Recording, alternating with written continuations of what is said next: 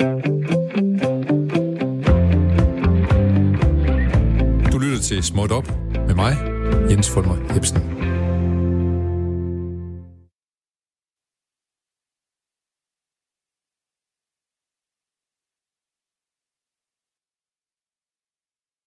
Øjeblik. Velkommen til Småt Op, program, der søger efter det store og det små. Program, der ved, at man vokser med opgaven, og det kan du som sagt være brug for, når man ikke lige kan finde den knap, man skal trykke på, når man skal i gang. Var det den franske digter Charles Baudelaire, der sagde, Berusia, Berusia? Det var det vist. Her i Småt Op-programmet, der siger vi i hvert fald, Bossa Nova, ja.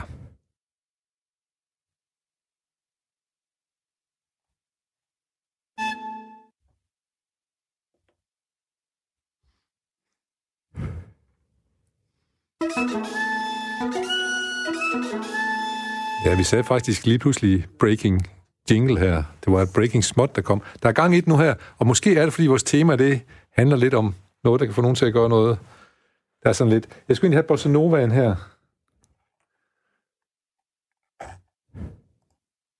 Det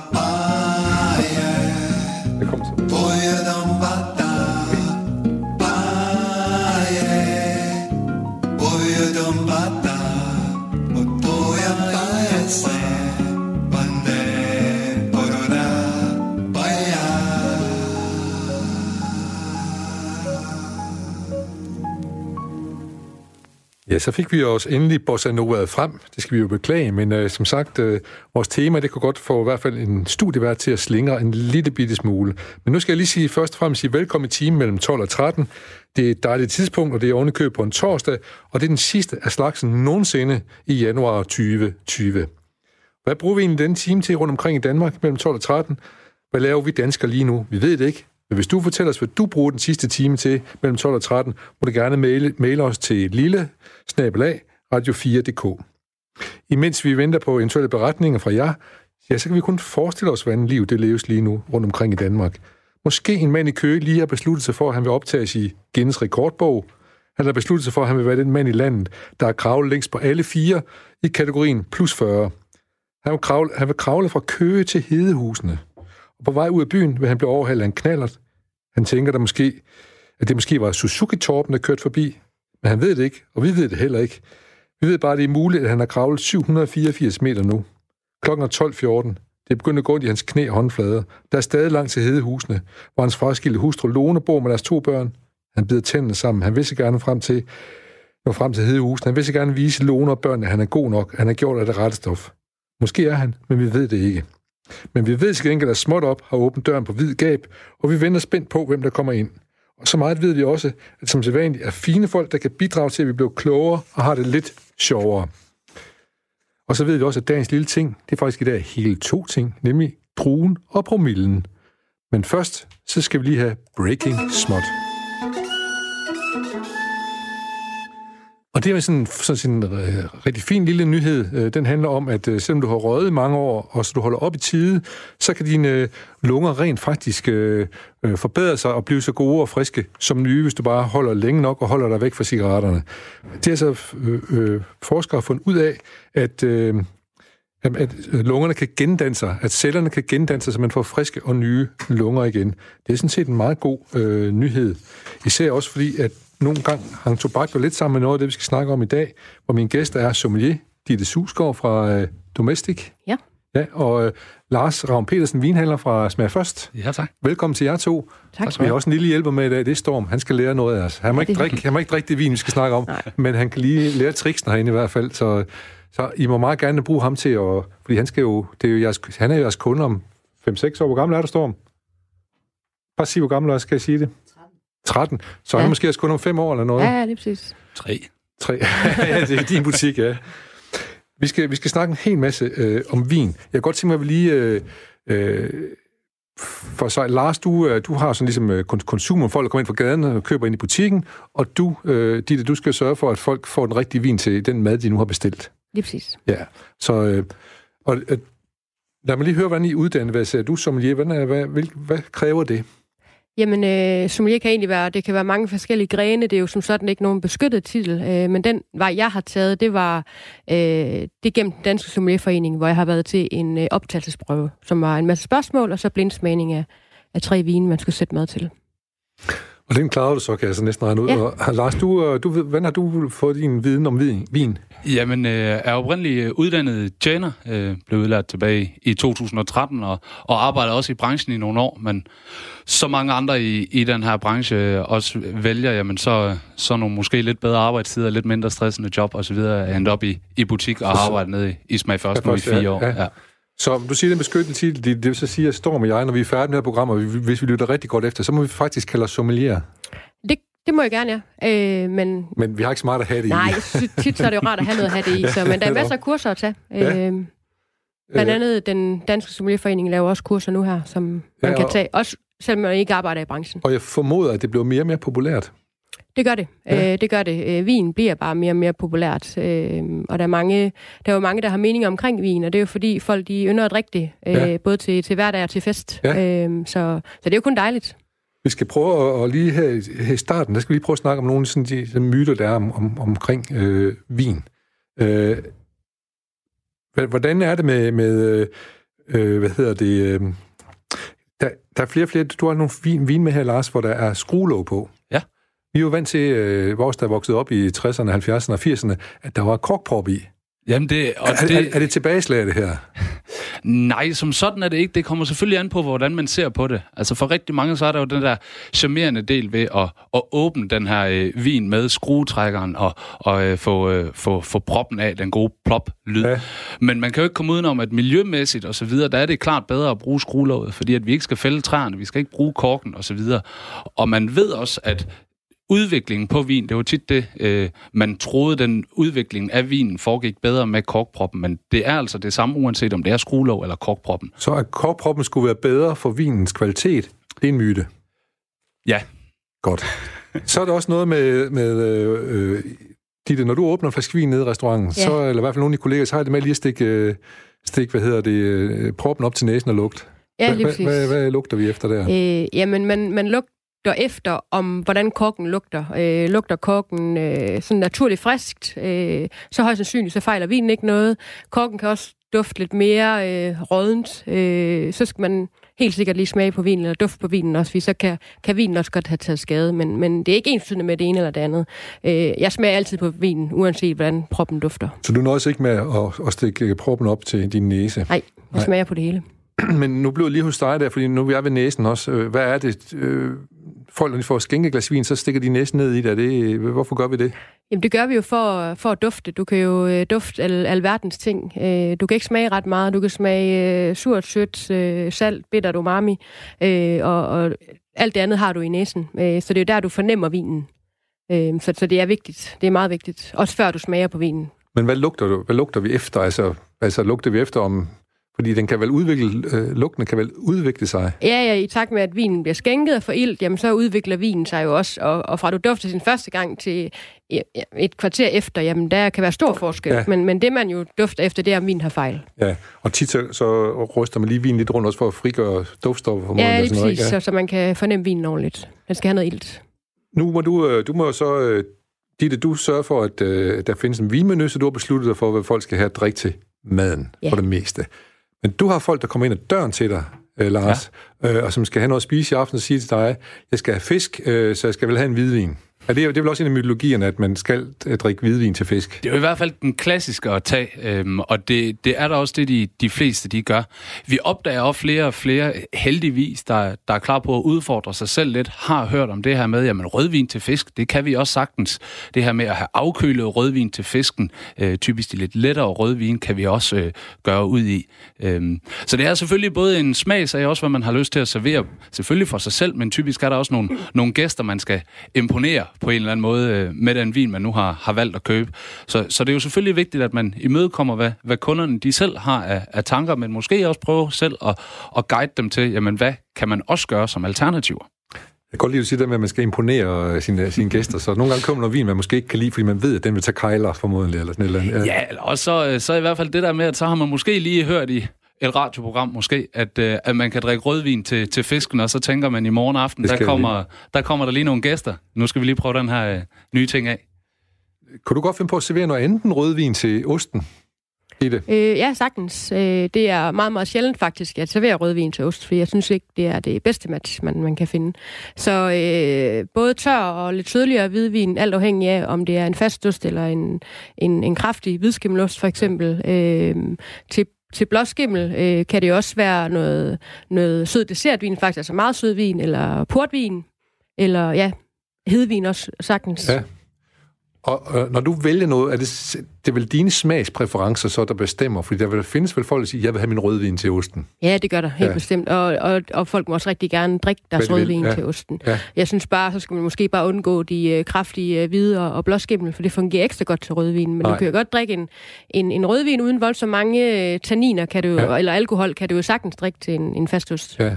Så en, du kan ødelægge en god vin ved at putte for meget blåskimmel i ja, øh, munden, for eksempel. det er ærgerligt. Uh, Lars, du har haft to uh, chardonnay'er med. Det har jeg, ja. ja. Og uh, hvad, vi skal smage på dem. Det skal vi. Hvordan gør vi det, Ditte? Du må lige forklare, hvad gør vi, når jeg får hælde op i glasset? Hvad gør jeg så med det? Jamen, du starter med at lige give den en, en lille rystetur, uden at, eller slyngetur, uden at selvfølgelig vælte det ud over glasset. Nå, du skal lige hjælpe med, at, og, og, du skal lære, hvad man gør. Ja, den skal lige have vi? lidt ilt. Du skal lige slynge den rundt en gang. Sådan her. Lige præcis.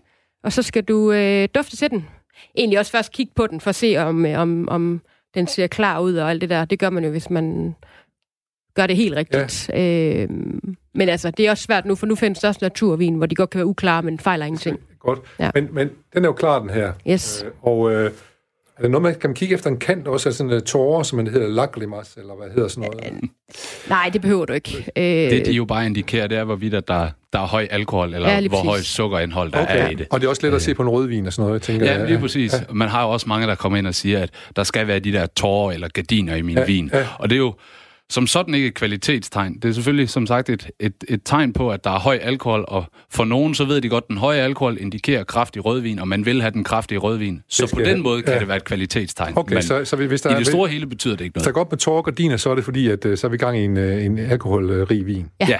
Det er promillen er høj. Ja, ja. præcis. Godt, men så skal vi smage på det. Og hvad gør vi så? Først dufte. Det er jo det vigtigste. Det dufter sgu meget godt. Det, det dufter dejligt frugtigt, ja. Jeg kan godt lide at se, Storm, du holder på, øh, på stilken. Det er godt at se. Ja, fordi ja. det skal ja. vi også. Vi skal holde på stilk, for at... Øh, ellers varmer vi vin, ja. viden op, ikke? Ja, og det, skal vi helst Det ser også lidt vulgært ud, hvis man sidder med hele klør 5 rundt om, øh, om, om toppen af glasset. Men når det drikker rødvin og cognac, så må jeg godt øh, varme bunden lidt, eller hvad? Helst ikke. Det gjorde man i gamle dage. Det gør ja. man ikke så meget mere. Sig, der var der myte mere der. Jeg ja, skulle ned. Det er godt tabt ja. i det. uh, og så... Uh, nu skal vi smage på den her hvidvin, så skal vi snakke om rødvin bagefter også. Øh, men lad os lige sige, hvad, hvad temperatur har hvidvinen det godt med?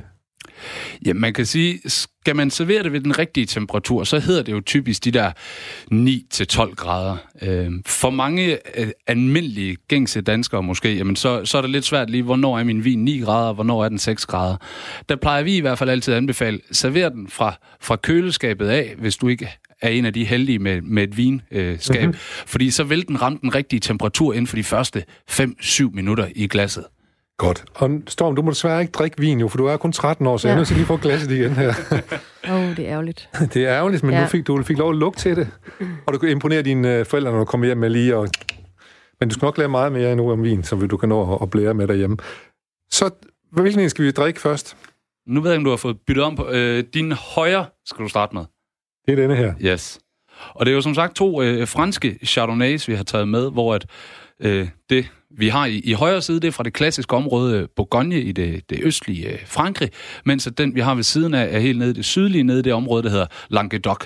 Øhm. Så det du har også gjort for at fortælle os, at der, der kan være stor forskel på Chardonnay? Det er jo nemlig lidt af meningen. Både det med, at der står Chardonnay på begge de her vine, der står Frankrig på den begge to. Man kan måske, hvis man ikke har mere at have sin vinviden i, tænke, at det her det er ganske ens øh, vine. Og der er det forhåbentlig meningen, at vi kan smage, at, at Bourgogne Chardonnay, den første af den, den har altså noget, noget syre, noget, der måske er lidt perlende på tungen. Ja. Mens vi i, i glas nummer to, hvis du ikke har prøvet det endnu, ja. Jens, så prøv ja, endelig. Ja, ja, det skal øh, gjort. Ja, den har noget mere fylde, noget mere fedme. Der er nærmest noget af det her øh, honning, øh, øh, grillet smør på en eller anden måde. Altså, der er meget mere cremet fadpræg øh, ja, i vinen. Men det tynde, er det ikke det, eller hvad? Jo, det er nemlig øh, egetræer, som mig de der også står og, og snakker om. Der er nok højst sandsynligt endda er noget træsboner i vinen, og simpelthen for at fremme smagen af det her så, så jo, meget som muligt. Er det rigtigt? Jo længere tid der er ligget på tynde, jo, jo, jo federe øh, kan man fornemme det her, eller hvad? Ja, jo, det kan det, men det kommer også an på, hvad det er for nogle øh, fade, du bruger, om det er små fade eller store fade. Eller... Stålfade og træfade. Og, ja, altså ja. træfade, Stål, stålfade giver ikke smag til, til vinen. Træfade gør jo, hvis det er unge eller nye fade, og hvis de bliver også deres toasting indvendigt, øh, som de gør for at holde, holde øh, fadene rene, og også for at åbne porerne i fadene, så de giver, afgiver mere smag til, til vinene. Ja. Så, øh, så, så, så jo mere ristning, jo mere smag, jo mere toastet smag i vinen også. Okay. Hvorfor har du lige valgt uh, Chardonnay? Var det fordi, fordi der er så stor forskel på øh, regionen, eller hvad? Er det dit favorit? Det, det er en drue, det er ikke en region. Ja, okay, no, okay men, men det er fra Frankrig. Og, ja, lige ja. Nej, øh, Chardonnay er egentlig fordi, at det er en af de her øh, hvidvinstruer, som vi oplever rigtig mange øh, af vores kunder, de kommer og spørger på. Der er typisk Riesling, og der er Chardonnay, øh, som er to druer, folk de, de tit spørger efter. Ja. Så det er simpelthen for at, at tage en drue, hvor jeg kan tænke, at lytterne måske i hvert fald kan genkende til det ord, øh, samtidig med, at som du også selv nævner, det er to vin, hvor der er rigtig stor øh, forskel på det. Øh, og det er jo selvfølgelig meningen, når vi, når vi står her og smager det, ikke? Det vil ikke være så spændende, hvis det smagte fuldstændig ens. Nej. Og hvor, hvorfor, er det, øh, hvorfor er det, selvom de er nogenlunde samme region, så, og der er selvfølgelig nogle kilometers forskel, der er et par hundrede kilometers forskel, men hvorfor, hvor, hvad er det, der, der gør, at noget smager anderledes, selvom det er det samme drue? Det er, der er mange ting, der kan, der kan spille ind. Det er, det er den måde, den bliver dyrket på, det er den måde, den bliver, den bliver høstet på, det er jordbundsforholdene, det er selvfølgelig også temperaturen, altså hvor meget sol der er. Der er jo noget mere sol i, i Languedoc, end hvad der er i Bourgogne for eksempel. Så det, giver jo bare mere modne druer, som giver mere fyldige, frugtige vine med højere alkohol. Og okay. så er det jo netop fadlæringen til sidst. Til sidst altså, om det er stålfad, egetræsfad, og ja. hvordan det her træ det er bearbejdet osv. Øhm, Storm spørger mig lige, han spurgte mig lige, om Chardonnay er en region eller en drue. Jeg kan så fortælle, om det er en drue. Ja. det er godt, ja. Så ved du det, og det gør jeg også. Ja, øhm, jeg skal lige høre, vi, vi, vi er lige gang med nogle øh, mytologi omkring, jeg spurgte med, med, med hvidvin, hvor varm skal en rødvin være? Eller hvor kold skal den være? Ja, det er jo nok, øh, jamen jeg, det er jo, øh, vi serverer vores ved 16 grader nede på restauranten. Øh, og der har øh, rødvin en rigtig fin temperatur. For nogen øh, kan den være kan de synes, den er for kølig, fordi de er vant til at drikke en lille smule lunere. Men, men for os giver det god mening, for det er der, vi synes, at rødvinen smager bedst. Det er også der, den kommer bedst til sin ret i forhold til maden, plus også, at, at den jo også lynhurtigt vinder lidt mere temperatur, når den bliver hældt i glasset, og, og står i rumtemperatur, når den bliver slynget. Øhm, så, så, så for os er det bare vigtigt, at den ikke bliver serveret for varm, for du kan, ikke, du kan ikke lige pludselig køle den ned. Det er lidt nemmere at give den mere temperatur i glasset. Så når min øh, mormor, hun lagde rødvin hen på radiatoren, så, så var det dumt? Ja, eller gulvvarmen. Ja, det er dumt. Ja. ja. Øh, hvad siger du til folk, der kommer ned til dig? Jeg forestiller mig rigtig meget, at der er nu brugte du lige ordet, de er vant til at drikke, sagde du, Ditte. Der må være enormt mange vaner i spil, når folk skal ind og købe vin. Det er der. Udover, når de lige har læst om noget, de skal imponere vennerne med. Men så må det være mange vaner i spil, ja. ja. Hvad er det for nogle vaner, du møder dernede? Jamen, jeg synes tit, når, når folk de øh, for eksempel endelig har øh, fundet det vin, de gerne vil, vil købe, og vi står op ved kassen og så videre, så er det tit spørgsmålet, der hedder, hvor tidligt skal jeg egentlig åbne den her flaske, inden, øh, inden jeg skal servere det? Hvor at, at der er lidt en myte omkring, at den skal gerne åbnes et par, par timer før. Det gør min far også stadigvæk, uanset hvor mange gange jeg siger til ham, at det gør altså ikke den store forskel. Øh, fordi der er så lidt øh, overflade af vin, der får ild ved at åbne den, for eksempel tre timer før. Øh, så du får ikke iltet vinen på nogen måde ved at gøre det her. Der bliver du altså nødt til, hvis du har en vin, du har behov for at få iltet, det kan være noget ung vin, du har behov for at få åbnet op, eller noget gammel vin, der lige skal, skal øh, have noget ild, for at smagsnoterne ordentligt kommer ja. frem. Så er det altså at få fat i en, i en karaffel og få det iltet derigennem. Og har man ikke det, jamen så virker, om end det ikke ser helt lige så charmerende ud, en margreteskål og en trakt præcis lige så godt. Ja, Hæld vin op i margreteskål, og så med en trakt tilbage i flasken, så har du også fået iltet vinen. Yes. Og det skal man bare ikke gøre for en gæster. det skal man ikke gøre for en margreteskål. ja. øh, øh, men hvordan er det med, med, med, øh, med, med rødvin der? Øh, hvor lang tid kan, kan den stå, øh, efter man har åbent den? Hvornår, kan, kan den blive ved med at smage godt øh, dagen efter også? Det kan nogen øh, rødvin sagtens. Øh, der er også nogen, som bestemt ikke kan. Øh, det kommer lidt an på, hvordan de bliver dyrket, om det er øh, konventionelt kontra naturligt dyrket. Øh, svovlindholdet ja. og har ligget på fad og alle de der ting, der, der spiller lidt ind. Men, men sådan meget sådan vine, som man føler kan smage bedre, og som skal åbnes op, jamen de kan måske sagtens stå til dagen efter. Ja. Øh, og så vine, hvor man måske ved, at de er dyrket en lille smule mere naturligt, jamen der skal man passe lidt på. Vi skal, vi skal vende tilbage til at snakke om øh, øh biodynamisk, økologisk mm. og naturvin og sådan noget øh, lidt senere. Så, men det har du sådan lige taget, lige taget en lille øh, forløber på her, så det var godt, det var en teaser. Ja. Øh, hvad hedder det? Øh, jeg skal også lige høre omkring det der med, med, med rødvin, øh, med, hvor gamle de skal være. Er de bedre, jo ældre de bliver rødvin? Der er også sådan en, i hvert fald en myte, der er, at jeg kan huske, at min svigerfar, han havde gamle vine fra, gamle vine fra 50'erne og 60'erne, han havde gemt, og så fik han dem endelig åbne, og så puh, Ja, og det er ærgerligt. Ja. Ja. Der er jo nogle vine, der bliver dyrket til, at de netop skal ligge og lære, altså vine med så højt tanninindhold, at de simpelthen vil virke decideret sure, hvis man åbner dem helt unge, øh, og som så skal ligge og udvikle sig på flasken.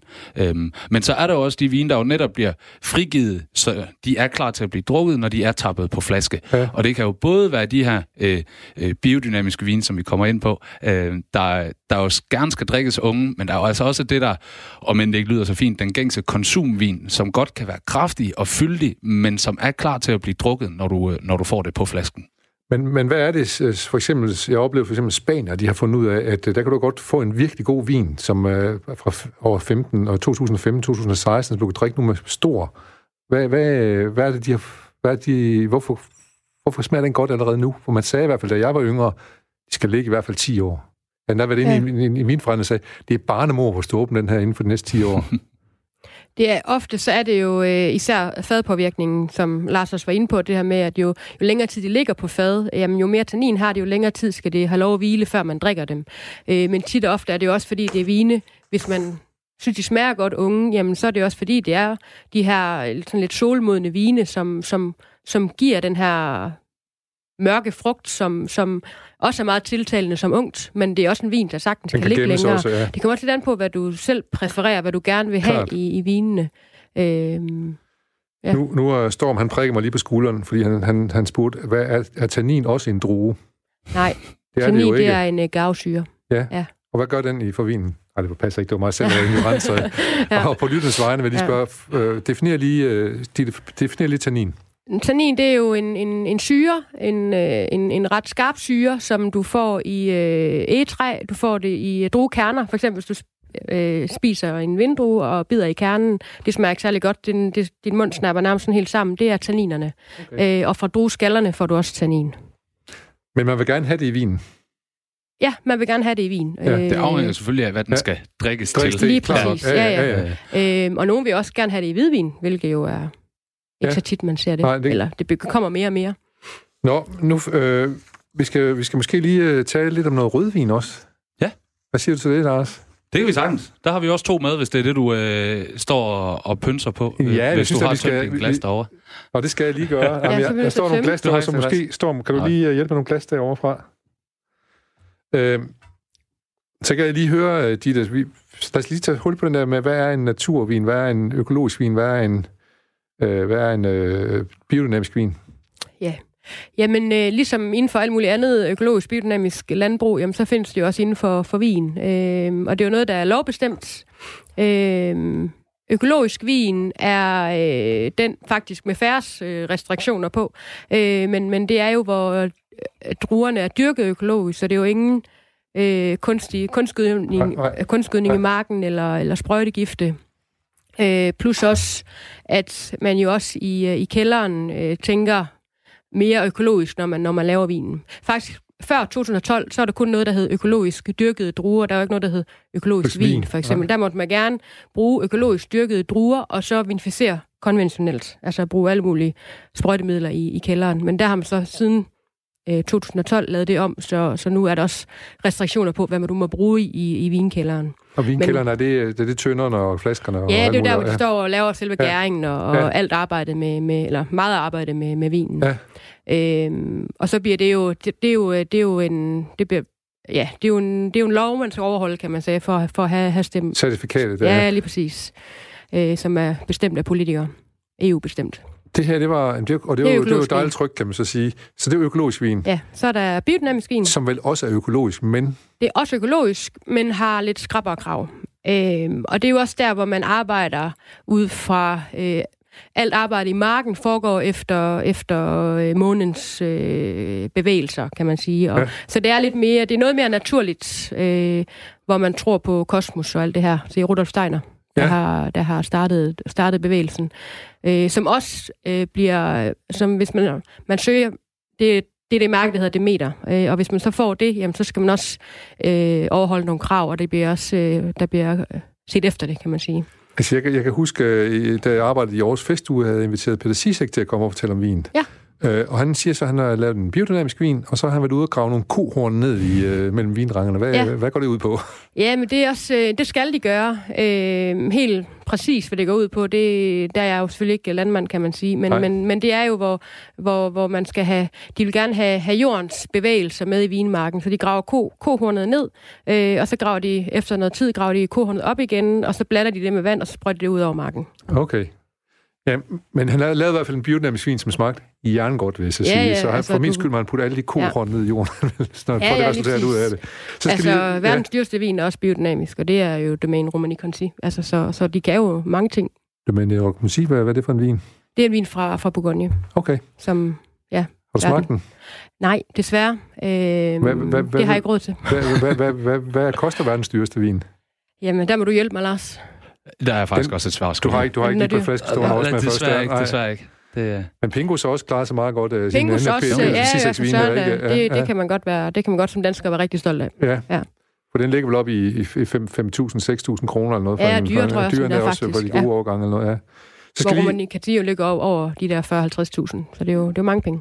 Okay, jeg giver ikke en lille en bagefter med den. Nej, det kunne være dejligt. Men det er hyggeligt at snakke om. ja, ja, lige præcis. øhm, men vi skal, senere skal vi nemlig snakke om kvalitet i vin og forhold til pris og sådan noget, så der vil jeg glæde mig til at komme til at tale om det her også. Det, det er meget godt, at vi lige øh, krydser det nu. Øhm, så den sidste naturvin, inden ja. jeg skal høre Lars, hvad, hvad hans kunder siger til det. Jeg skal lige høre dig det sidste af det her, vi snakker om. Øh, Økologisk, ja. biodynamisk og naturvin. naturvin. Ja. Øh, naturvin, det er en øh, lille smule mere fluffy, fordi der er ikke nogen lov, der bestemmer, hvordan en naturvin skal være.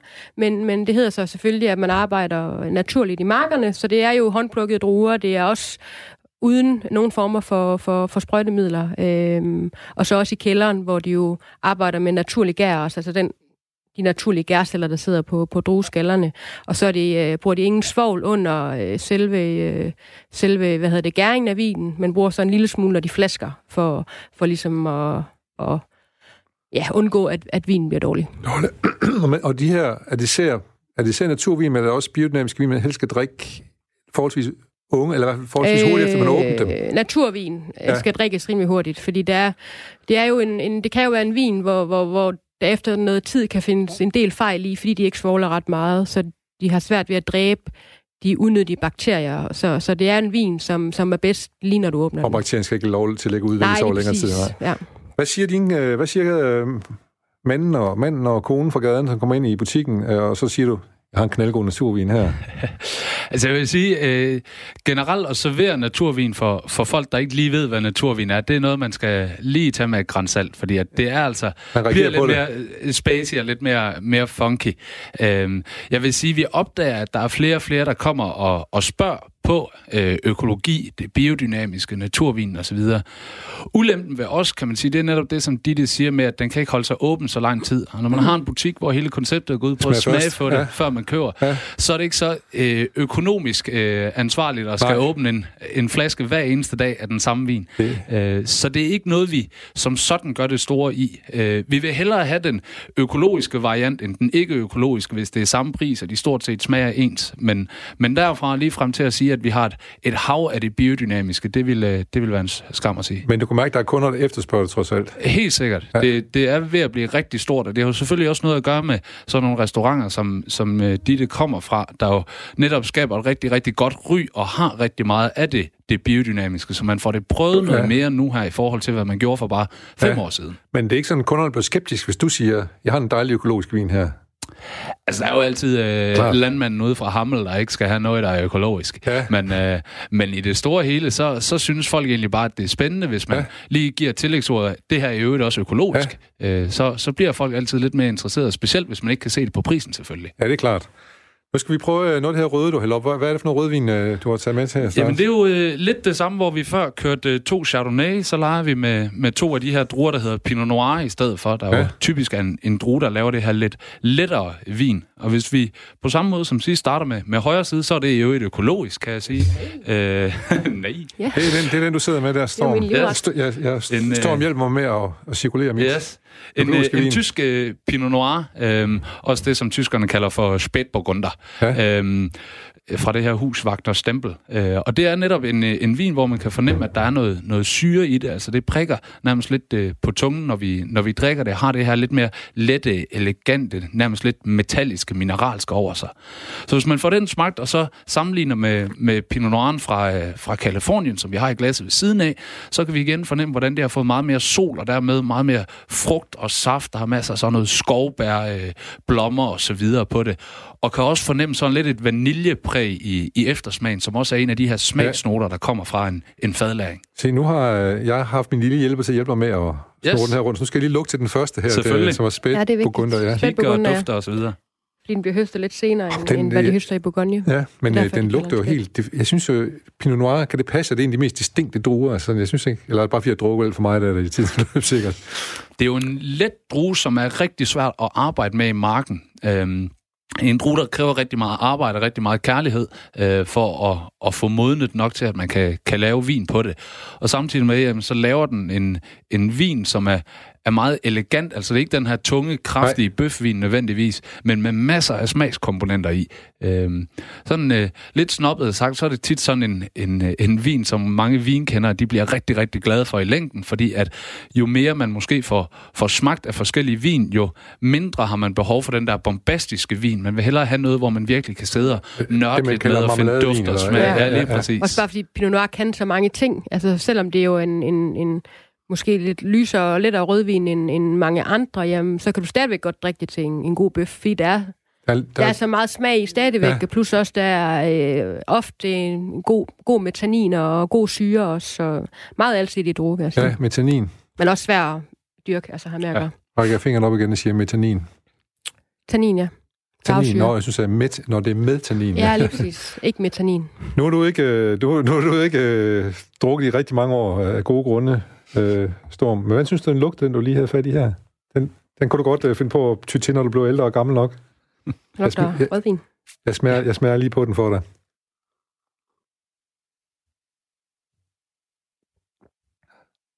Åh. Oh. Den er dejlig. Den kan jeg godt lide. Mm. Hold da kæft. Ja, det smager godt. Lars, øh, du kommer igen i morgen. Det sådan, det var? en ny sending. Nej, Nej men øh, skal vi prøve den anden der så? Der, og der, det synes jeg, og det er jo som sagt der, hvor du får meget mere saft, når vi har at gøre med, med den kaliforniske, det kaliforniske varme klima. Øh, det er jo det her med, jo mere sol øh, druerne får, jo mere frugtsukker, og det kan man selvfølgelig også omdanne til masser af, af frugtsmag øh, i vinen. Så sådan en rigtig fin tommelfingerregel, hvis man er mere til de der saftige, frugtige vine, jamen så gå efter nogle af de her varmere klima. Og er man mere til, til den første, som vi fik her, jamen så er det selvfølgelig de lidt mere kølige klimaer, som Tyskland, Østrig, New Zealand osv. Men også, også amerikanske vestkyst længere op end Kalifornien, ikke? Jo, lige præcis. Altså rammer vi Washington og i den grad Oregon og så videre, der, der får du også det her øh, lidt køligere klima, der kan give noget af de her øh, tyske ja. vine. Ja. Øhm, eller, eller Bourgogne. Øhm, de burgundiske Pinot Noir, de kan typisk godt blive noget dyrere i forhold til måske kvaliteten. Øh, hvor jeg personligt synes, man får rigtig meget for pengene i de her tyske Pinot Noir. Det er også derfor, det er sådan en, jeg har taget med i stedet for. Jeg siger lige skål. Skål. Skål. Skål, Storm. Ja, det var, det var noget andet, vil jeg så sige. Ja, ja det var også meningen. Ja. Hvordan, hvordan, øh, hvordan bedømmer du en øh, vin, Ditte, når du får sådan, de her smør de her to vidt forskellige vine, som er den samme drue? Jeg er godt klar over, at der ikke er et område, der hedder Pinot Noir. Ja. Men øh, hvad, hvad bedømmer så, tænker du, hvordan bedømmer du kvalitet, når du får de her ting? Jamen, øh, kvalitet først og fremmest, hvordan den smager, øh, om, om det er vin, man man kan lide eller ej, og tit og ofte, når jeg smager vin, så tænker jeg også straks, hvorfor noget mad kunne være rigtig fint til. Det er jo oftest den indgangsvinkel, jeg har, når jeg, når jeg smager vin, så kan jeg jo hele tiden øh, retter øh, i baghovedet også for ligesom at kunne, kunne være med. Men, men først og fremmest er det jo, om der er fejl på eller ej, eller om man kan lide det eller ej. Øh, det, er jo, det er jo det, jeg smager efter. Om du kan lide det? er sådan en subjektiv Ja, det er jo tit, hvad, hvad, altså, altså man kan jo ikke undgå, at det vin, man ofte serverer på ens egen restaurant, det er jo det vin, man godt selv kan lide. Ja. Øh, og det er jo også bare derfor, vi bruger rigtig meget af, af naturlig Men jeg synes vin. også, det er rigtig godt, det du siger det der med, at det er jo netop, at man selv kan lide det. vi kan stå og vide nok så meget og sige nok så mange fine og kloge ord, men i, i sidste ende, så er det jo kun en selv, der kan vide, om man egentlig kan lide det vin, man står med. Altså. Men du har vel også kunder, der kommer ind og siger til dig, øh, Ah, 80 kroner. Har du ikke en, der er lidt dyrere? For så tror man, den er bedre. Jamen lige præcis. Og det er den øh, også nogle gange jo formodentlig, men hvad er bedre jo så? Så det, vi kan Jamen det er jo netop det. Altså vi kan altid finde øh, dyrere vin, og man kan altid finde kraftigere eller lettere vin, men det er jo både et spørgsmål om, hvad præference man selv har, men også det, som de jo arbejder med hver eneste dag, også med, at det skal jo passe til det, man nogle gange skal bruge vin ja. til i sidste ende. Men ligesom du taler om, at du har, der kommer... Jeg er bare nysgerrig, derfor jeg spørger på den måde, jeg spørger mm. nu her du, du kunder kommer ind og siger, at de vil gerne lige, de har lige hørt naturvin, så de vil lige have naturvin, så de kan imponere de gæster, der kommer i aften. Ja. Men imponerer vel ikke gæsterne ved at sige, at jeg fandt en knaldgod vin nede, er først til 32 kroner? Man kan sige, kan du finde en knaldgod vin til 32 kroner, så er det da imponerende. Ja, det vil jeg sige. Øh, ja, ja, det vil jeg sige. Det jeg troede var en knaldgod vin. Ja, ja lige ja. præcis. Øhm, det, det vil jeg da ønske, at jeg kunne. Det vil da gøre økonomien ja. lidt bedre. Men hvad, okay, lad os sige, hvorfor er en billig vin billig? Jamen, det er jo et spørgsmål om først og fremmest, øh, med hvor, hvor stort et udbytte. Øh, altså, selvfølgelig kan man lave rigtig, rigtig meget vin ud af sine druer. Så skal man bruge færre druer for at lave rigtig meget vin, og dermed så kan man jo øh, tage mindre for den. Omvendt, jamen, har man et meget lav udbytte i sin mark, øh, har et rigtig stort areal, men ikke får særlig meget vin ud af det, så bliver det selvfølgelig også dyrere. Øh, så der er jo selvfølgelig det vin, der kan blive masseproduceret på, på den måde her, jamen det vil blive, blive billigere i sidste ende. Og, så, og det er vel også noget at gøre med navnen på vinen, kunne jeg forestille med de her? Ja, der er jo altid, øh, der er jo altid brand øh, med altså, vin fra Bourgogne, ofte lidt dyrere, vin fra Champagne, ofte lidt dyrere. Champagne er også en, en dyr vin at lave, øh, men, men ja, øh, så der er helt klart brands. Øh, så det er derfor, det er jo også fedt at finde vine fra lidt mindre og lidt mere ukendte områder, hvor man jo faktisk får meget mere for pengene, som du også har snakket om. Lige præcis. Men så sig mig nu dog, hvad er det, du får mere af? Øh, for pengene? Ja. Øh, det er smag. Smag? Det er samme, øh, ikke samme smag, men det er lignende smag til, øh, til meget billigere penge. Okay, så det er det, det er ikke, fordi smag var jo individuelt, blev vi lige enige om, men du, du, hvis du sammenligner smagene, så kan du få noget vin, der smager næsten ens, men stor prisforskel. Ja, lige præcis, ja. fordi at vinbunden, han bor 20 km den forkerte vej. Forkerte vej, ja. ja. Det er jo for eksempel noget, sådan noget som også den meget populære danskervin, Amarone-vinen, ja. øh, som jo netop er et, et brand, et navn, som rigtig mange danskere har taget til sig, øh, og giver glædeligt de der måske 200-300 kroner for en flaske. Men det er jo en, en vinmetode, øh, der bliver brugt i det her område, Valpolicella. Øh, der er jo altså rigtig fin chance for, at du kan finde noget vin, der bliver produceret på præcis samme måde, præcis samme druer, men de kommer bare ikke fra Valpolicella. Det kan være, som de, de siger, 50 km længere øh, østpå eller et eller andet. Øh, så skulle du ikke betale for navnet, men smagen kan være stort set identisk til det. Ja, fordi jeg har også oplevet at købe Amarone til 60-70 kroner i det lokale supermarked, som bestemt ikke smagte det smagte ikke virkelig godt i hvert fald. Nej, det er også... Øh, ja. Amarone er også... Øh, den er, den er rigtig svær, fordi de, det er jo et udnyttet navn, de kan man sige. Øh, de er udpinte, ja. og, og det kan du sagtens smage. Øh, ja. Men når man... Altså, når du smager en Amarone, jamen, så køber du en anden Amarone, og så forventer du, at den smager det samme, ikke? men det gør den bare, den ikke. ikke. Du skal jo bare ikke købe en billig Amarone. Nej. Så det er lidt øh, det der med, at man udnytter sit navn, det er ja. måske lidt som at tisse i bukserne for at holde varmen lidt. Ja, så, men øh, også, ja, Amarone så, kan jo, det har ødelagt noget for mange Amarone-producenter, kan ja. man sige. For der er jo mange, som Seriøs, ikke vil øh, drikke Amarone længere, fordi de har haft ja. så dårlige oplevelser omkring det. Men altså, Amarone kan sagtens smage godt, ja. øh, men det koster også bare. Ja. Fordi det er også en dyr vin at lave. Det er det jo, ja. Godt. Øh, vi skal lige snakke om, vi skal snakke noget mere om lidt kvalitet, og hvad man vælger til maden og så videre. Men øh, først så har vi lige en lille breaking news. Ja, vi har en lille breaking news her, og det er en øh, lille nyhed, eller en breaking smut hedder det, det her program. Det er en øh, lille historie om, at øh, den mur, som øh, Donald Trump, den amerikanske præsident, er ved at bygge mellem Mexico og USA, den skrider meget langsomt frem, og når det er blevet bygget, det er desværre væltet. En stålmur er, er, er væltet i et stormvejr. Øh, den holdt ikke så godt, men øh, heldigvis for uh, de amerikanske bygge, bygherrer, så var der nogle mexikaner på den anden side, der nåede at redde den, før den faldt helt ned på jorden. Så den stod altså i en, en, en, en faretruende vinkel og var ved at falde ned i hovedet på folk om på den meksikanske side, men nu har de fået muren skubbet lidt op igen. Men øh, det er i hvert fald ikke sådan uden videre lige til for den gode præsident at få uh, bygget sin mur mellem USA og Mexico. Vi er øh, tilbage her igen øh, med mine gæster, sommelier Ditte Susgaard fra Domestic og Lars Ravn Petersen fra øh, øh, Smag Først. Og vi snakker jo surprise vin. Og så har vi også vores lille, vores lille... Du drikker så vin i dag, Storm, fordi du er kun 13 år, men du er vores lille hjælper trods alt. Ja, lige præcis. Ja. Øhm, hvor, har I børn? Nej. Ja. Drikker de vin? Nej. Drikker hun vin? Hun er Hun for lille til det. Ja, hun er halvandet. Det er ja. næsten for tidligt. Men vi har, øh, jeg har jo tre børn, og de startede med at få vin forholdsvis tidligt derhjemme. I hvert fald smage på det. Hvad, hvad, hvad tænker I om det? Hvordan, hvordan lærer man sine børn vin? Nu er jeg også i gang med at lære Storm, hvordan man nærmer sig et glas vin. Kunsten at nærme sig et glas vin. Ja, ja, lige præcis. Det, jeg startede da også meget tidligt. Ja. Øh, Vi har, Børn er har fået, nysgerrige. Ja, men præcis. Ja. Jeg har altså, jeg har vokset op med forældre, der også er, er glade for vin, så det har også altid været det der med om, om fredagen, så lige få stukket næsen ned i, i deres vin og, og prøve lige at, at nippe lidt til det, inden man skulle ind og se Disney-show. Ja, Det, er- så er det fredagslæggen bagefter. Ja, lige præcis. Ja, jeg har da også smagt øl. Det var da det første, Ja. jeg drak, da jeg var... Men det er ikke små børn, jeg godt lide. Smagt. Ja, lige Ja, ja. præcis. Øhm, var også kommet til at smage whisky, fordi jeg troede, det var øl. Oh, Det var ikke så godt. nej. Så var godt den Ja, jeg, har så, jeg har så enkelt haft en gæst, som engang kunne se nogle virkelig flotte øh, gardiner på sin vin, indtil hun opdagede, at det var et glas cola, hun har fået Ja. glas. Ja, det er også ja, det, uheldigt. det er selvfølgelig en anden vej rundt, kan man så sige. Øh, men hvad, hvordan øh, generelt, hvordan, øh, hvordan, er det godt at lære om at, at nærme sig vin? Hvad er kunsten at nærme sig vin? Hvad, nu, nu Altså- spørger jeg lige ud i luften, så nu... Det, Ja. jeg Ja. altid plejer at sige, det er, at hvis du er nybegynder i vin og gerne vil blive klogere på det, den, den smarteste måde, synes jeg, det er det her med, hvis du lige finder en drue, du kan lide, det kunne være i det her tilfælde Pinot Noir, jamen så prøv at købe 10, 20, 30 flasker, der alle sammen er lavet på Pinot Noir, men fra forskellige steder i verden, og få smagt dig frem til, hvad kan den her drue, hvordan smager det vidt omkring, virkelig få lært en drue af gangen. Øh, og så simpelthen, selvfølgelig, om end det bliver dyrt, jamen gå igennem de der lidt mere gængse, populære druer, prøv at, at, at smage, hvad de kan rundt omkring fra. Jeg kan sige så meget, at øh, både Storm og jeg, vi kunne godt lide øh, lugte til den øh, Pinot Noir, du havde. Den første, vi smagte, den økologiske. Så nu ved vi, hvad vi ønsker os i julegave, ikke også? Koldt klima Pinot 10 Noir. flasker af forskellige slags Pinot Noir. Ja, det er det. Hvordan, øh, hvad, hvad, hvad, tænker du om, du har en datter, eller en søn, der blev lidt større snart? Hvordan, En datter, ja. datter, hvordan skal hun nærme sig vin? Jamen, hun skal nærme sig vin i den forstand, at hvis hun gerne vil have lov til at smage, så skal hun selvfølgelig have lov til at smage. Øh, det skader jo ikke, at hun får lov til... Hun skal selvfølgelig ikke drikke det, men smage må hun meget gerne.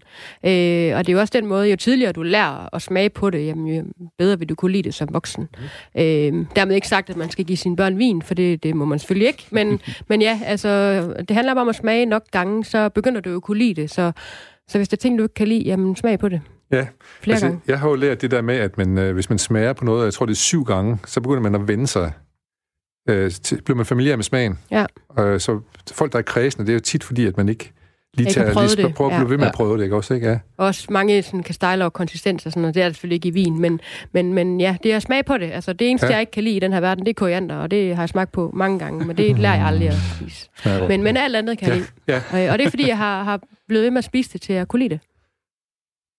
Det er et godt råd at give videre. Ja. Øh, men fortæl mig så, giv os nogle råd til, hvad vi skal drikke til vores mad. Hvad gør du, når du skal du laver vinmenu nede på Domestik? Det er jo, det er jo sådan det højere skolerigt, kan man sige. Det er i hvert fald gedin, vellavet mad, som Det er det. ikke er det, som jeg laver det hjemme i aften i hvert fald. Jamen lige præcis, det er jo det, vi gerne vil, vil, vil vise, og vi vil gerne give øh, god mad, og vi vil gerne selvfølgelig give god, god vin dertil, så det kræver jo selvfølgelig en, en, en meget nøje vinparing, vil jeg sige, og, og der er jo mange spekter, der går igennem. Hvad er det for en ret? Øh, altid så smager jeg på retten først, og finder ud af, okay, hvor meget fedme i forhold til syre, og, øh, og så begynder jeg straks der at tænke vin, hvad kunne fungere? Altså, skal vi gå sådan en fedme fedme, altså lidt fadet chardonnay til med- noget fed med det, fisk? ja, ja. ja, lige præcis, og måske også gå lidt mod det, hvor jeg siger, det her er en ret med masser af fedme, jamen, så er det rart med en vin, der har en lille smule syre, der kan gå ind og, og skabe noget modspil også. Så, så der, der, er mange, der er mange komponenter, der, der går igennem, og, og, og nogle, ja, nogle, nogle retter er sværere end andre, vil jeg sige. Øh, Så det handler også om at præge, præge køkkenet lidt, så de måske kan, kan, kan ændre retten en lille smule, så den passer lidt bedre til en vin. Så, så, så jeg kan jo ikke ændre vin, kan man Nej, sige, så men man de kan ændre retten. Men øh, vin er med til også nogle gange at bestemme retningen af maden, så. Ja, lige præcis. Ja. Det, er et, øh, det er et rigtig godt øh, øh, ja, sammenspil, vi har, øh, som for mig er vigtigt. Har du nogen øh, øh, sammensmeltning eller af mad og vin, du tænker bare, "Fuck, der ramte den bare lige i det rigtige sted. Den her, den slår jeg aldrig nogensinde igen. Det har man en gang imellem, Ja. ja. ja, og så bliver man jo nærmest sådan helt lykkelig, når man, øh, når man smager på det, fordi der finder man bare et match, som er, øh, som er himmelsk, altså, Ja. ja. og, og det, det, det er fantastisk, når man, når man prøver det. Det er Ja. ja. ikke altid, det sker, men, men en gang imellem, så, så rammer man bare med noget Men det er vel altid gedint, og så nogle gange så er den, får den lige etagen ovenover Ja, det. lige præcis, for man kan jo sagtens finde noget, det, det smager godt til, og det, det fungerer rigtig godt, men du kan også få noget, hvor det bare virkelig smelter sammen, og Ja. ja. så bliver man bare lykkelig. Det er, jo, det er jo det, mit arbejde går ud på. Men du må blive udfordret en gang imellem. Meget. Hvad, hvad, hvad bryder du ikke om, at der er på menuen af mad, for eksempel? Øh, jeg har altid haft lakrids på mad. Det bruger vi så heldigvis heller ikke ret Nej. meget, og det er det, det værste, man kan komme ud for som, som tjener. Synes jeg, det er virkelig svært at sætte, øh, sætte vin til. Øh, og især mad, der har meget, meget skarpe smage, hvis det er meget koncentreret med ramsløg, hvidløg, virkelig stærkt, så synes jeg, det kan være rigtig, rigtig svært at finde ramme, vin. Fordi ja. det er svært at finde vin, især hvis det skal være hvidvin, altså der kan, der kan følge det hele vejen. Ja. Så, så er det jo, jeg skal spørge dig, Lars. Nu kommer jeg ind i min butik, og så siger jeg, jeg får en uh, kommende kæreste på besøg i aften. Jeg vil gerne uh, jeg vil lave lam, og der skal, der skal hvad hedder det, uh, koriander på, og der skal og, lidt- og lidt lakrids og sådan noget. Hvad, hvad skal hjælpe mig? Ja, det kan jeg godt se, hvorfor du har brug for hjælp. Nej, jamen der vil, vil jeg jo gøre noget af det samme, som, som dit også siger det her med, jamen er det lette retter, lette vine, kraftige retter, kraftige vine, det er den gode tommelfingerregel at, at gå efter. Når man begynder at få nogle, øh, nogle, nogle retter, der jo har de her lidt mere urtede elementer, koriander og så videre, så er det jo selvfølgelig også fornuftigt at finde noget, noget vin, der, der kan noget af de her grønne noter og sådan. Øhm, så selvfølgelig kan man vejlede rigtig meget ud i, hvad der fungerer til hvilke retter, men som vi også altid får sagt i, i butikken, altså det vigtigste det er i og for sig, at du selv kan stå inden for den vin her. Øhm, du kan jo godt købe en vin, som bliver sagt af en masse eksperter, at det her det fungerer bare perfekt til dit lam eller kris. Men hvis du ikke selv kan lide den, så er det saftsus også svært at sælge over for en ny kæreste. Det er det jo. Ja. og, og, og, og endnu værre, hvis hun så heller ikke kan lide det. Ja, lige præcis. så, Den er med at sidde og drikke vand Ja. hele aften. men hvad, hvad, hvad, hvad tænker du om... om, om øh, nu, vi har, jeg har prøvet på at fritte lidt om det der med kvalitet og sådan noget der, ikke? Men, Ja. men, men det er jo ikke lige meget. Tænker du nogle gange, det, jeg sætter sgu en øl på bordet i stedet for, eller hvad? Det har, det har jeg jo lyst til mange gange. Ja. Ja. Vi laver jo også selv vores, vores egen øl nede på Ja. ja. restauranten, øh, hvor vi også kører noget ølmenu og noget værk. Men, men det er altså, det er fordi, vi kalder vores menu for en vinmenu, og så er det svært at, øh, Så er det klart, at så gøre skal for meget ved det, nej, Nej, så skal man kalde det for noget andet. Men, men ja, vi, vi vil rigtig gerne bruge øl til, til mad også, for det kan også ja, rigtig, rigtig mange ting. Ja. Det er også Så- nogle kvaliteter, ikke? Øh, Ja, lige præcis. Det synes jeg jo faktisk også er sjovere, Ja. at man kan vise noget helt anderledes, i stedet for en vinmenu altid bare er bestående Ja. ja. af, af vin, jamen så lav en drikkevaremenu, hvor du også kører noget cider indover, noget saft indover, noget Ja. øl indover. Det kan vi gøre i næste program. Det gør Det vi gør næste vi da. program. Ja. Men det skal så lige øh, høre dig det, fordi nu snakker vi om, der er kommet øh, økologisk vin og naturvin og. Ja. biodynamisk vin, som der er også. Altså, i min pureste ungdom, da jeg havde Storms alder, 13 år, der var der rødvin og hvidvin, og så var der vist nogle meget fremlige naboer, der havde noget rosévin. Ja. Men, men øh, der er jo meget mere at vælge mellem på hylderne i dag, ikke? Fuldstændig. Altså, det er jo en, øh, en stor verden, vinverden, der jo for hver dag nærmest bliver større. Øh, og det er jo derfor, det i hvert fald for mit vedkommende er, er super spændende at arbejde med. Der er altid et eller andet nyt, man kan, kan læse om og snakke om og smage på og så videre. Øh, det er jo en del af, af mig og Dittes rigtig hårde branche, at vi skal smage på en hel masse for at være med på, hvad det egentlig er, der foregår øh, i den her vinverden. Ja. Det er et hårdt Øh, job. Det er hårdt. Ja. Det er fascinerende. Øh, Altså bliver man, øh, du, du stopper aldrig med at lære, der er altid nyt. Øh, så finder man nye metoder, nye vine, nye druer. Øh, ja, Hvordan holder du dig orangevin, for opdateret? eksempel. Jamen, øh, jeg smager jo rigtig meget vin. Det er jo det, jeg lever af, kan man sige. Det er jo det, jeg Det skal klart. gøre. Ja, ja. Øh, og så læser jeg også rigtig meget, og øh, går også selv ud og spiser, øh, for, for at prøve noget nyt. Også i København, hvor, hvor, hvor de også er, er meget fremme i skoene. Så, så det gælder bare om at holde sig opdateret. Ja, det gør det vel, men det, Mm. så spørgsmålet er, hvordan opdaterer du dig? Jamen, du at gå ud og hele tiden og ud læse at smage og- og, læse og lære ja. og tage på ferier i øh, Sydfrankrig og smage noget vin. Ja.